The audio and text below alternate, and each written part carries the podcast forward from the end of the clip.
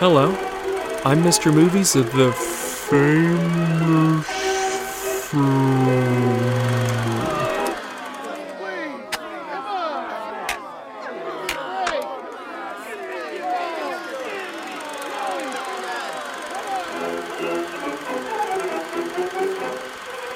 Hello, I'm Mr. Movies of the famous filmtwitter.com, and this is the Mr. Movies Podcast.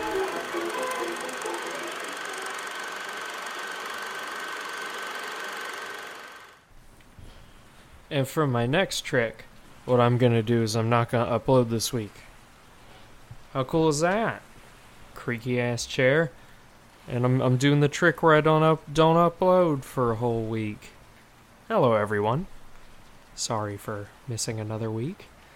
Uh, I was on vacation and uh, time time just got a little tight. You know, like you gotta like get back into the swing of things, and then sometimes you just kind of end up not making an episode of your podcast. So what, what what I did was this week the Patreon episode is going to be unlocked, and this is my big whoopsie daisy. I'm sorry, uh, because this is the episode I wanted to do for the um, main feed, and this this is the one that this is this this right here is this is what this is what we're gonna do. Um, the obviously the movie we're doing this week is The Lobster. Uh, it's a movie I've wanted to do for a little bit because I could never really articulate what it was about The Lobster that I like so much because it's not a smart movie by any stretch of the imagination. And I think that that's a perfectly fine thing. You know, not every movie needs to be highbrow. Uh, one of my all time favorite movies at this point is Freddy Got Fingered, which I'm completely convinced is going to be like one of the hallmark movies of kind of like signifying the world before and after 9 11. And I mean that completely sincerely. I first started saying it as a joke, and now I completely and totally believe it. And, um, so, you know, like it's totally fine to have like your favorite movies not be like artistic endeavors and uh, the lobster to me is kind of like it's going to be a movie that we look at as like a stepping stone of what's emerging as this incredibly popular and more importantly profitable um, indie template for making films. A uh, series of tropes all throughout this movie that or would later go on to be like largely synonymous with A24, who's probably the most popular film production distribution company that isn't one of the giants, I think at this point. I wonder how much money they make.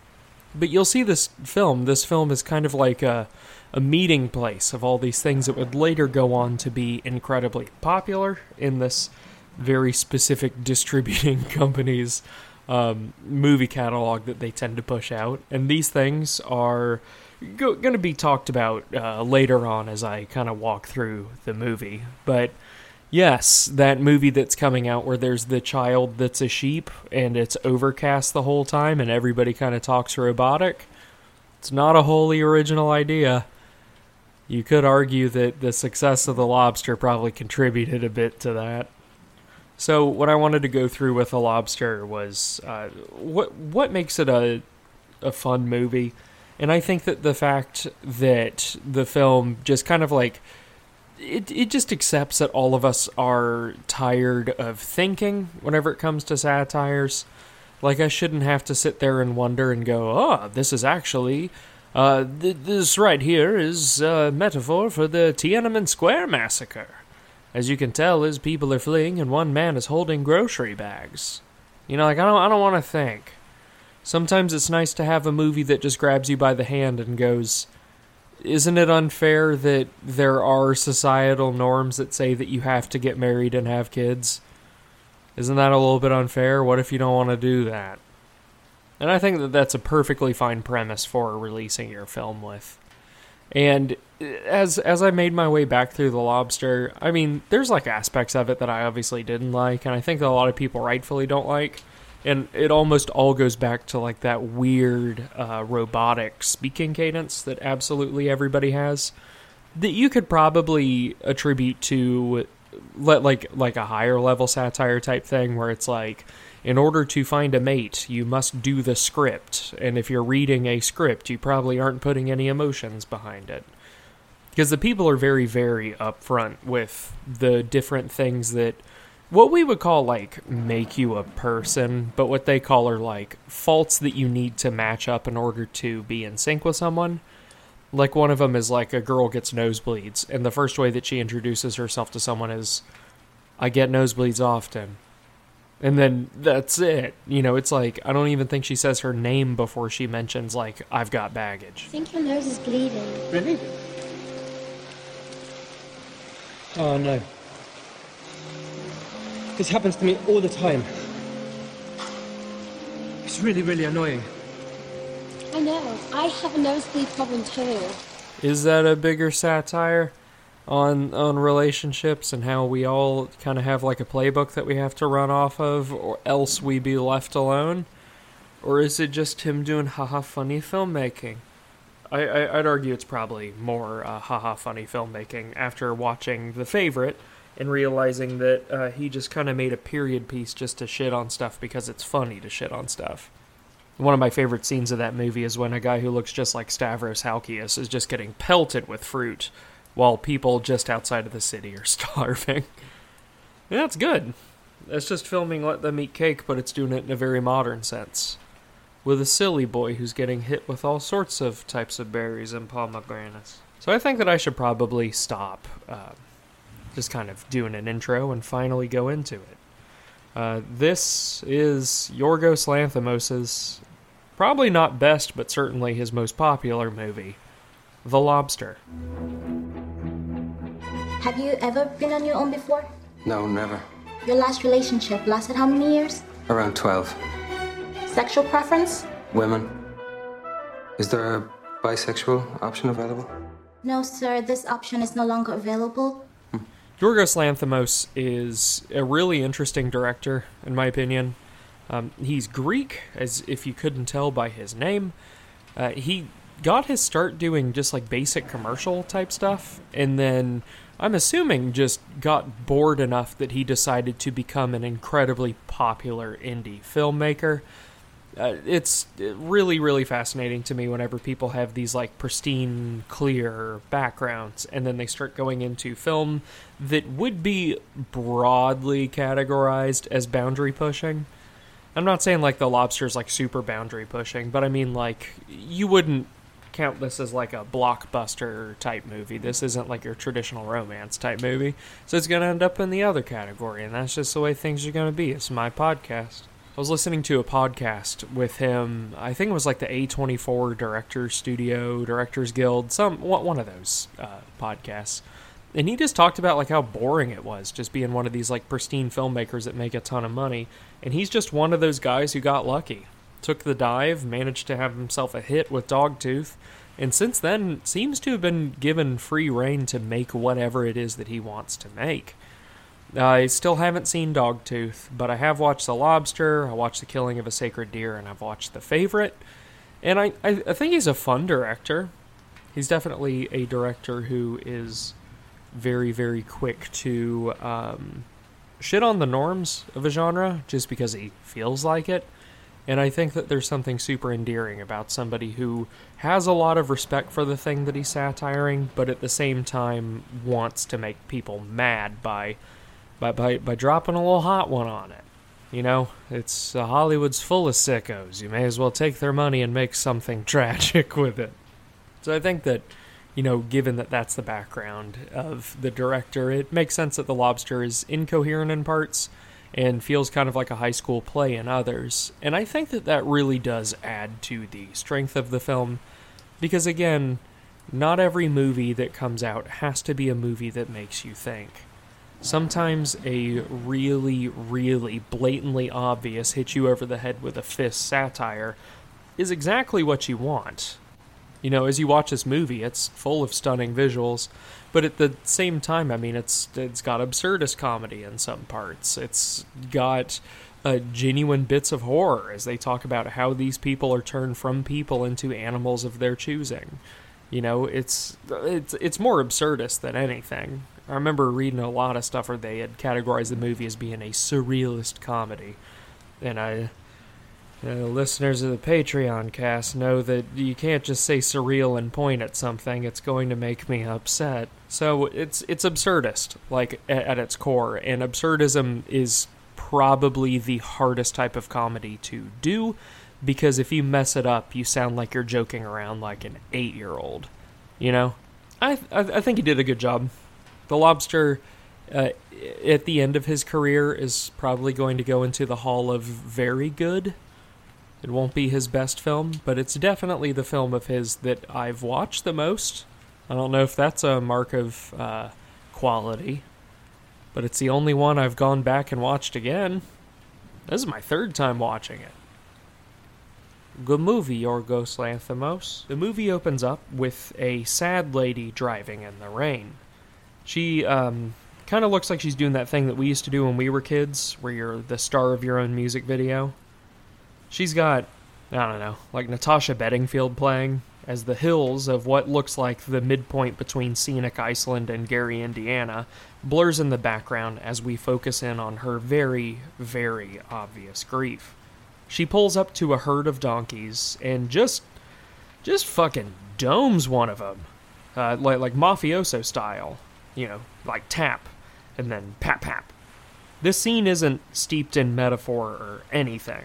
This isn't a grand allegory for NAFTA or the treatment of the global south.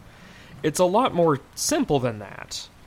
And this, folks, is what, what the, the big thing that I wanted to talk about in this movie. And I just want to say, we're in what I call The Clunk Zone.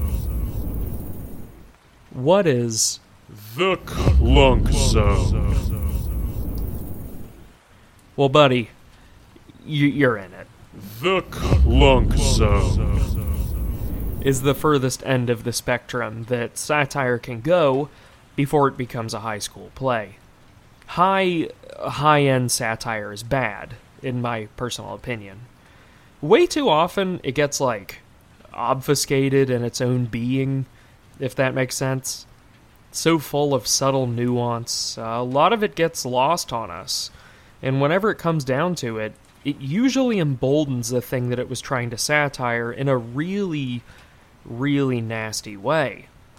Uh, remember what I keep harping on about whenever I say that nuance is for academics and babies? Well, I, I, I mean it. Have the vague bits be on important things, like character motivations or backstories. Don't have it be anything that's critical to your argument. Which is why The Clunk Zone. is where I like to hang out. This satire, it's extremely heavy-handed. Uh, it's it's so fucking heavy-handed that it it's practically spoon-fed to you, and that's a good thing. I want to point out. Like I genuinely love this type of shit. If you haven't watched the movie, you'll you'll see, which is uh really really unfortunate uh, wording given the end of the movie. Shit. It's here that we finally meet our main character, Colin Farrell, who is fatter than he's ever been, and I love it. It's a good look on him. This, like, uh, British dad who probably works in a finance adjacent job. He's getting bad news. Uh, so, something, right? Uh, something involving his wife. And there's this narrator just spoon feeding this information to us. His wife is leaving him, and he's deeply upset about it. Naturally. Uh, what's funny is that as soon as he gets this news, he's taken away by what seems like agents of the state. He has to pack all of his belongings and make his way to what looks like a recruitment center? Art museum lobby? Who knows? It's something bureaucratic. And he's being asked questions like, What's your sexual preference? He says women, but he's had a homosexual experience in college, then asks if there's a bisexual option, which there isn't. Is this just humor or a statement that men aren't allowed to be bisexual without being considered outright gay? Who, who knows, dude? I'm just a guy with a podcast. Wait, what's that? I'm Mr. Movies? And I should. And I've. I've built a podcast listening base because I tend to. Oh no. Oh, that's not good at all. I don't know how to answer this one. This is a thing in film that I think is completely and totally beaten into the ground at this point, but is uh, at the time wasn't like the most beaten into the ground thing, which is the near future uh, apocalypse, uh, apocalypse dystopia, whatever you want to call it. And this movie very much does that, but it does it in a way that's not incredibly brutish about it. Like there's um, things all throughout the movie where there's like different checkpoints where you have to check in and make sure that you're married, or you know, like agents of the state will take you to these places to make sure that you're suitable to find a mate, or you're turned into an animal of your choosing. Obviously, you get a choice in that at least. But like this near future dystopia type cinema became really, really popular right after the financial collapse in 2008. And I mean, it's kind of hung on since. Like it's it's absolutely baffling how little uh, faith we have in the system anymore.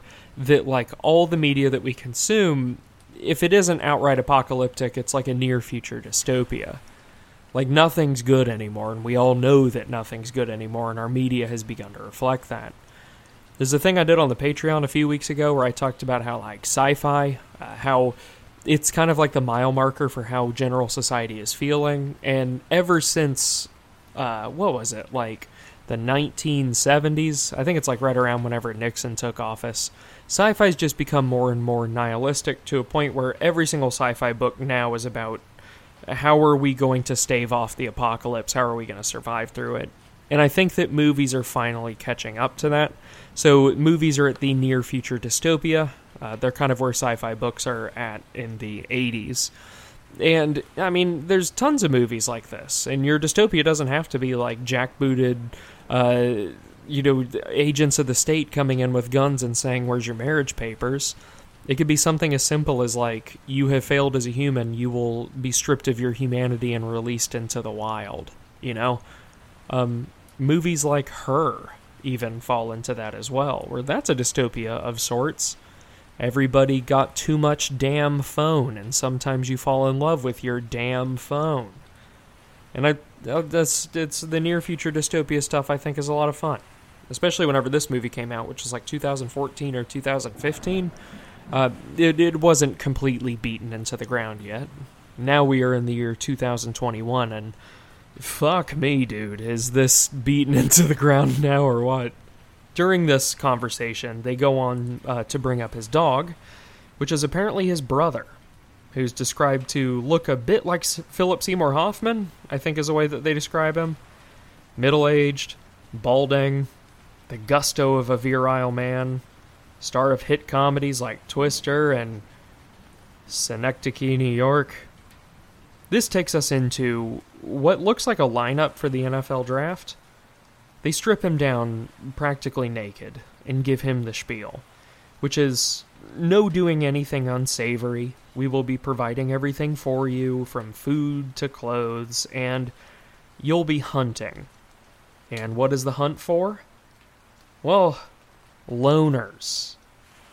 You know, uh, this is not the most smart satire.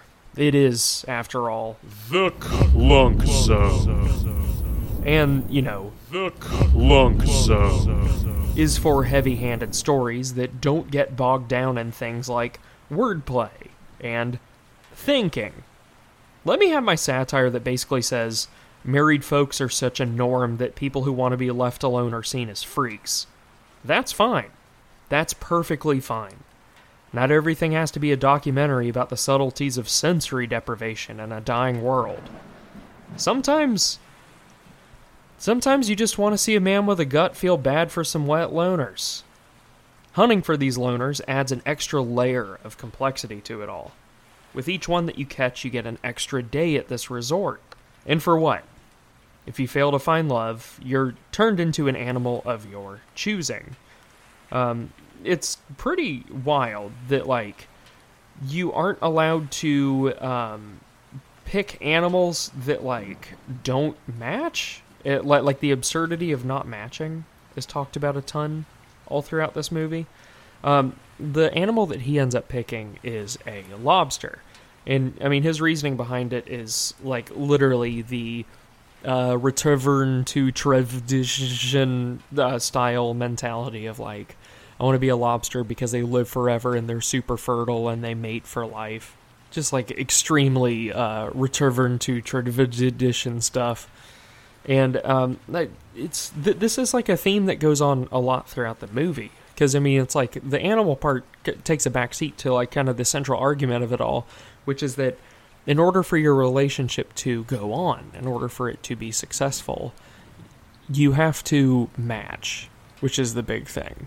And everyone has a thing that they match with. Um, th- this is going to be a recurring thing throughout this, but it's like it even goes down to like physical deformities have to match. You know, if you have a limp, your wife has to have a limp. If you get nosebleeds all the time, your partner has to get nosebleeds all the time because that's the thing that you have in common. The other thing that they um, preach in this scene, which I think that is funny in the way that they do, uh, like absurdism in a way that isn't like you're joking like a toddler. Um, they applaud him for picking a lobster because everyone chooses to be a dog. And the reasoning that they apply here is that no one wants to be an unusual animal. That's why there's endangered animals and why we have so many dogs in the world. Is this a grand satire about the animals we prioritize in saving as we all keep our meat eating diets? Or is it a simple joke? I don't know, baby. I'm in. The Clunk Zone. Now, have you thought of what animal you'd like to be if you end up alone? Yes, a lobster. Why a lobster? Because lobsters live for over 100 years. Are blue blooded like aristocrats. And stay fertile all their lives. I must congratulate you. The first thing most people think of is a dog, which is why the world is full of dogs.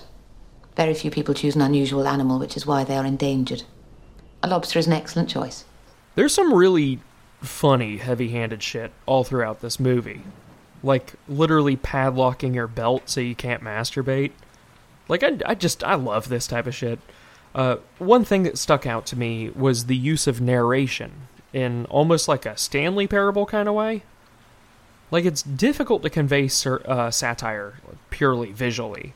So, every now and then, you get assists from things like an internal monologue of a woman who sounds hotter than anyone who would ever pay attention to you.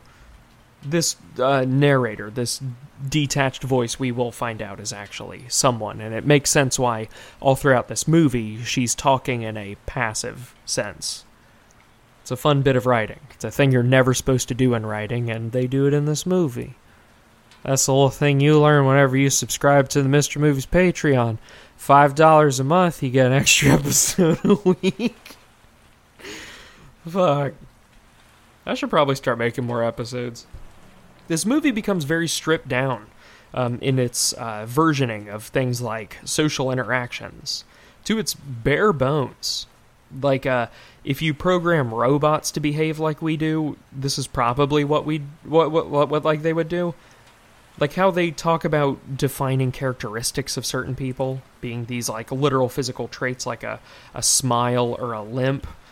And what they make sure to point out is the only reason why this guy's wife stuck with him so long after she had died was because he had a limp that he got because his mother had turned into a wolf and he wanted to hug her one last time and then was promptly mauled by the pack.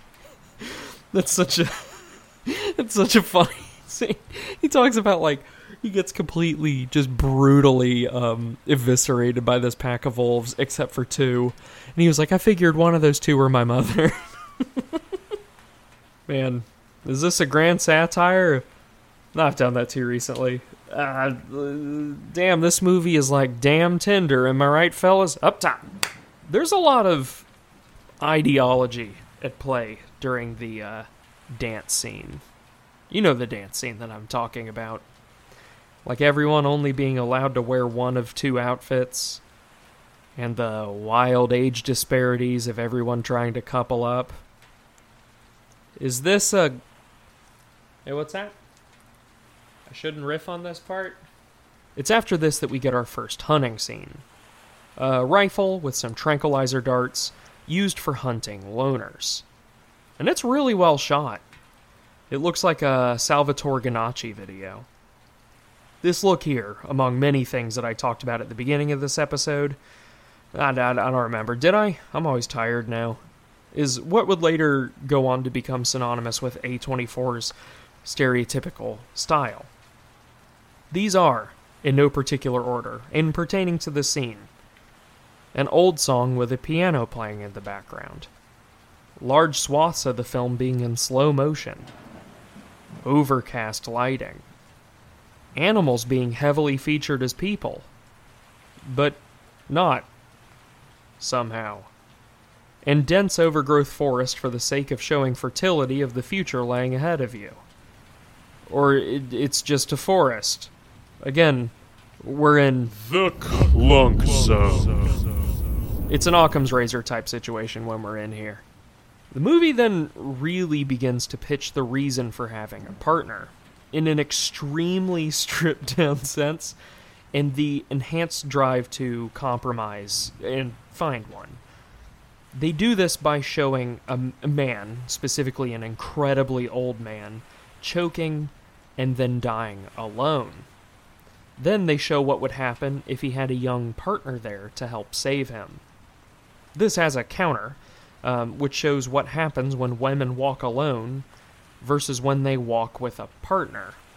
And when a partner's there, she doesn't get sexually assaulted. Wild how different the worlds are being a man who's alone and a woman who's alone. Which is this a satire with nuance or is it heavy handed? See how much easier it is to digest? It's it's genuinely good shit. I mean, all the stuff in here, it's like it's it's steeped in stuff that is genuinely thoughtful satire, specifically like the older man with a younger female partner. And you know, it's like, oh, if you're a man, think about like a woman who'll be able to take care of you. And if you're a woman, think about how you now have protection because you are kept. I mean, like all that stuff. eh, The the crowd literally applauds for it, and I don't, I don't know, man. That's that's that's very much on the nose. It's good shit, is what I'm getting at. They also emphasize how starving yourself sexually makes you way more likely to settle. They do this by giving people blue balls and then forbidding them from jacking off. This carrot and stick maneuver literally is if you jack off, we will burn your hand in a toaster. A big stick for a little carrot, am I right, fellas? Up, up, up top? I love this scene so much. It's John C. Reilly, of all people. And um, he gets caught jacking off, and I'm pretty sure he has like pornography or something in his uh, room, and they expressly forbid you from jacking off. Uh, and what they do is they go to him at his dinner table where he's sitting alone, and they hold him down and burn his hand in a toaster, and everyone around him just has to ignore it. I'm not laughing at the fact that it happened. I'm laughing at the absurdity of it all. It's a very funny punishment for jacking off, burning your hand in a toaster.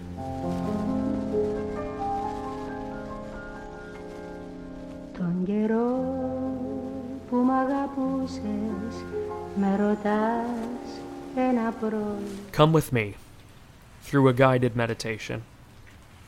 You are at Comic Con. You're dressed up like Poison Ivy if she was steampunk. Your vines are wires, your seeds are gears, and you have a tall top hat with six pairs of goggles on top of it. Everything on you is either brass or leather. You just want to go to the bathroom. All the fluorescent lights have made you forget what day it is and why you're wearing this outfit. It's only a 50 foot walk, but every step you take, you're stopped by guys saying, Where's my hug? Um, have you even read The Court of Owls? This is hardly an appropriate outfit for a woman in the year 1890. If you don't hug me, I will kill myself. That last one that last one um is literally used in this movie. Ex- except the roles are reversed. Ha! Pranked. Uh, a woman tells Colin Farrell, "If you don't come to my room and fuck me, I will literally kill myself." And guess what? It's just as upsetting coming from someone other than those made up Comic Con guys. Who knew? that that threatening to kill yourself to have a sexual encounter is a bad idea. Is this a nuanced satire about. Remember how I talked about physical traits being just about the only thing people find in common instead of personalities? Well, as the clock ticks down, people become more and more desperate. Literally to the point that this one guy is giving himself brain damage by slamming his head on the table to purposely give himself nosebleeds, just like his new girlfriend always has. But the reason I brought this up is to point out something they said, again, extremely heavy handed satire. The woman who runs a hotel goes, You've got all these vacation days to go through to prove that you'll stay a couple. Oh, and if you can't solve your issues, we will assign you a child. That always works. Which, like, fuck, man. I know it's heavy handed, but you have to admit, this is pretty good. I, I don't see how people can't like this. In probably the funniest moment of the movie, in, in the morbid sense, the woman who threatened to kill herself threw herself from the first floor window to the ground. Like her, her brains get exploded out of her body, and she's just screaming. and the whole time, Colin Farrell's trying to play it tough for a sociopath, and he looks like he's going to cry the whole time he's trying to flirt with her. He's like, Oh man, I'm so tired. I can't believe I have to listen to this woman die while I, while I take my nap.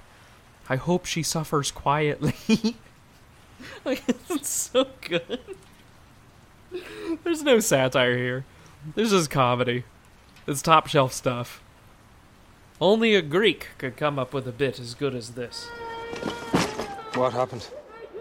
She jumped from the window of room 180.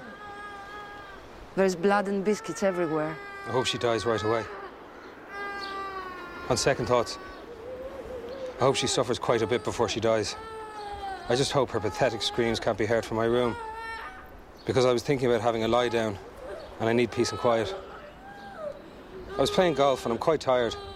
The last thing I need is some woman dying slowly and loudly. I can't hear you with all the screaming. We'll talk some other time when it's quieter. Colin and the sociopath get together, and things go exactly the way you'd expect for them to go passionate, emotionless sex, physical abuse, followed by outright murder. You know, like a normal relationship. I'm not going to dwell on this too much, but the narration work here is done in such a clumsy way that it works, strangely. What I'm talking about is the narration literally goes through the process of like an angsty 14 year old boy listening to nu metal on his alarm clock radio. It's things like, because she killed my brother, I wanted to do bad stuff to her, like kick her, and uh, knife. Kick with a knife. A knife kick. The worst assault of them all. But the narration work should feel this stupid. Like, if you're to articulate exactly how you felt during all this, as it was happening, you'd be like, I want to push you over because you're ugly and scream at you. I, uh, and th- then I'll scream at you again, I think. You know? Like, it's, it's perfectly reasonable that you would be just a deeply clumsy person if this happened. He chooses the worst death for her of all, which is that he turns her into the worst animal he could think of, and they never expand on that. But the narrator here really smoothly guides us into the loners and how quickly they accept him after he runs away. The loners are just lonely people, but it's like forbidden by internal law that they even flirt, let alone have sex. Like I don't know, is this a, is this just absurdism? Is this a is this a thing that people who live on their own do? Where it's like, oh, you're falling for the temptations of the flesh when you should be more like me, a man who argues on the internet all day. I don't know. I think that uh, these are purposely put in here to be like the harsh, completely, totally countercultural movement. Doesn't mean like if one side's forcing you to get married, the other, you know, if, if you're like, oh, I'm going to be completely countercultural against this, against this, it'd be like, I'm completely and totally lonely, and now I refuse to have sexual contact with anyone that I ever see, as opposed to just like, I don't know, just kind of being happy. this is where we finally meet our narrator. Someone who, like, on Twitter would be part of a network of taxidermists who put dresses on dead rats. She's cold. Like every single person in this universe has some sort of personality disorder.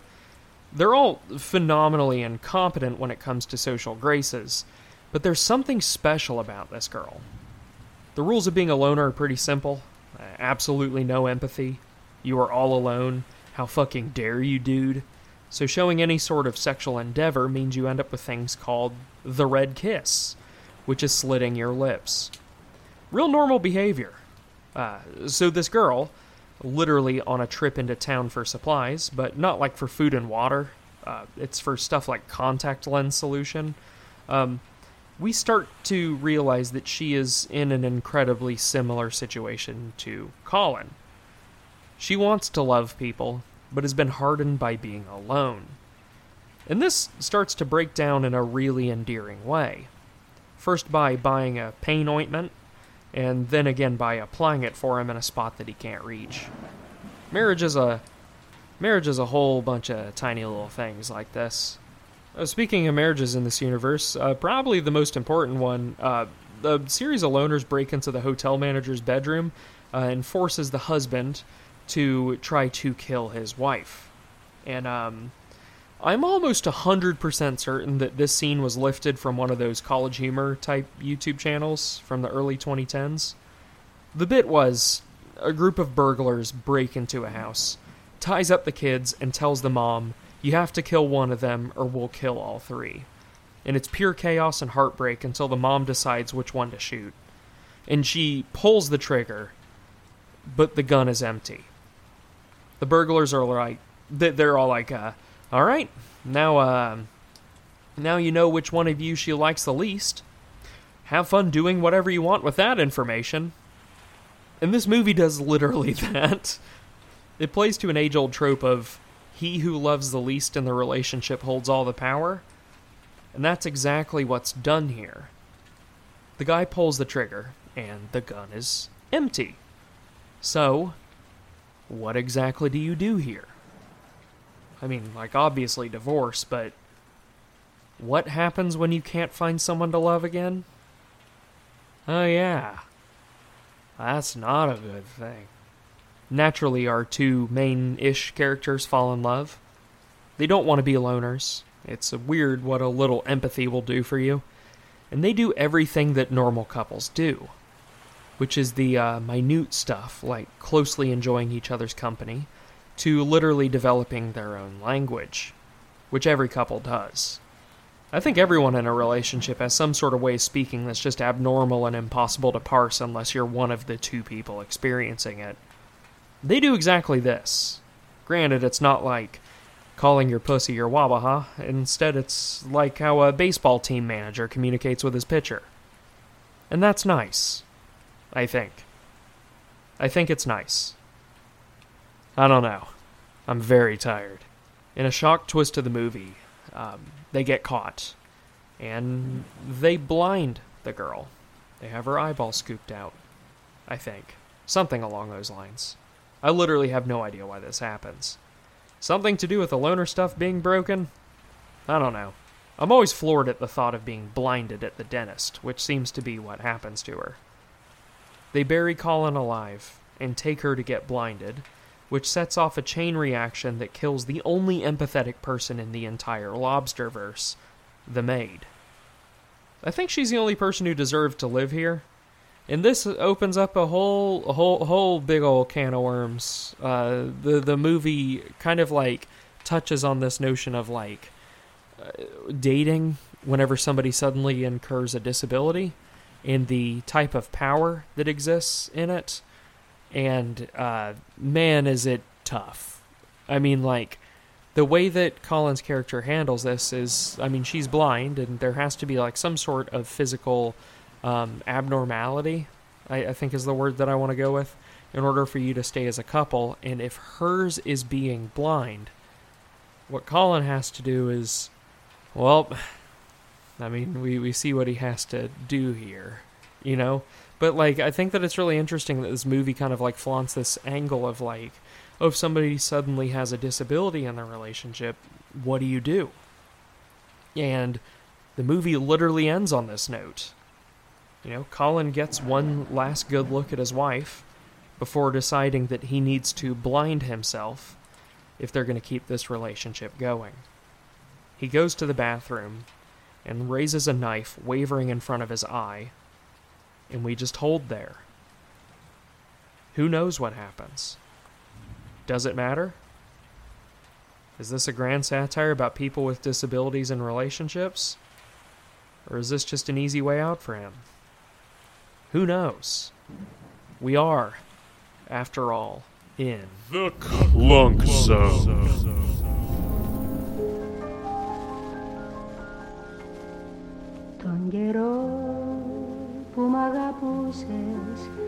I want to thank you guys for listening to the show. I want to thank you for financially supporting the show. Say it every week. I'll say it this week too. Um, got an episode planned for Thursday. Things should be getting back to normal now that I'm not just vacationing, and uh, my, my free time's looking a little bit better. I'm getting back into the swing of these, and I hope to be making some stuff to make up for the fact that I've missed so many weeks. Seriously, thank you guys for listening, and I I hope that this episode was worth the wait. And if it wasn't, sorry. Whoops. I don't know what else to say. Go watch The Lobster. It's a good movie.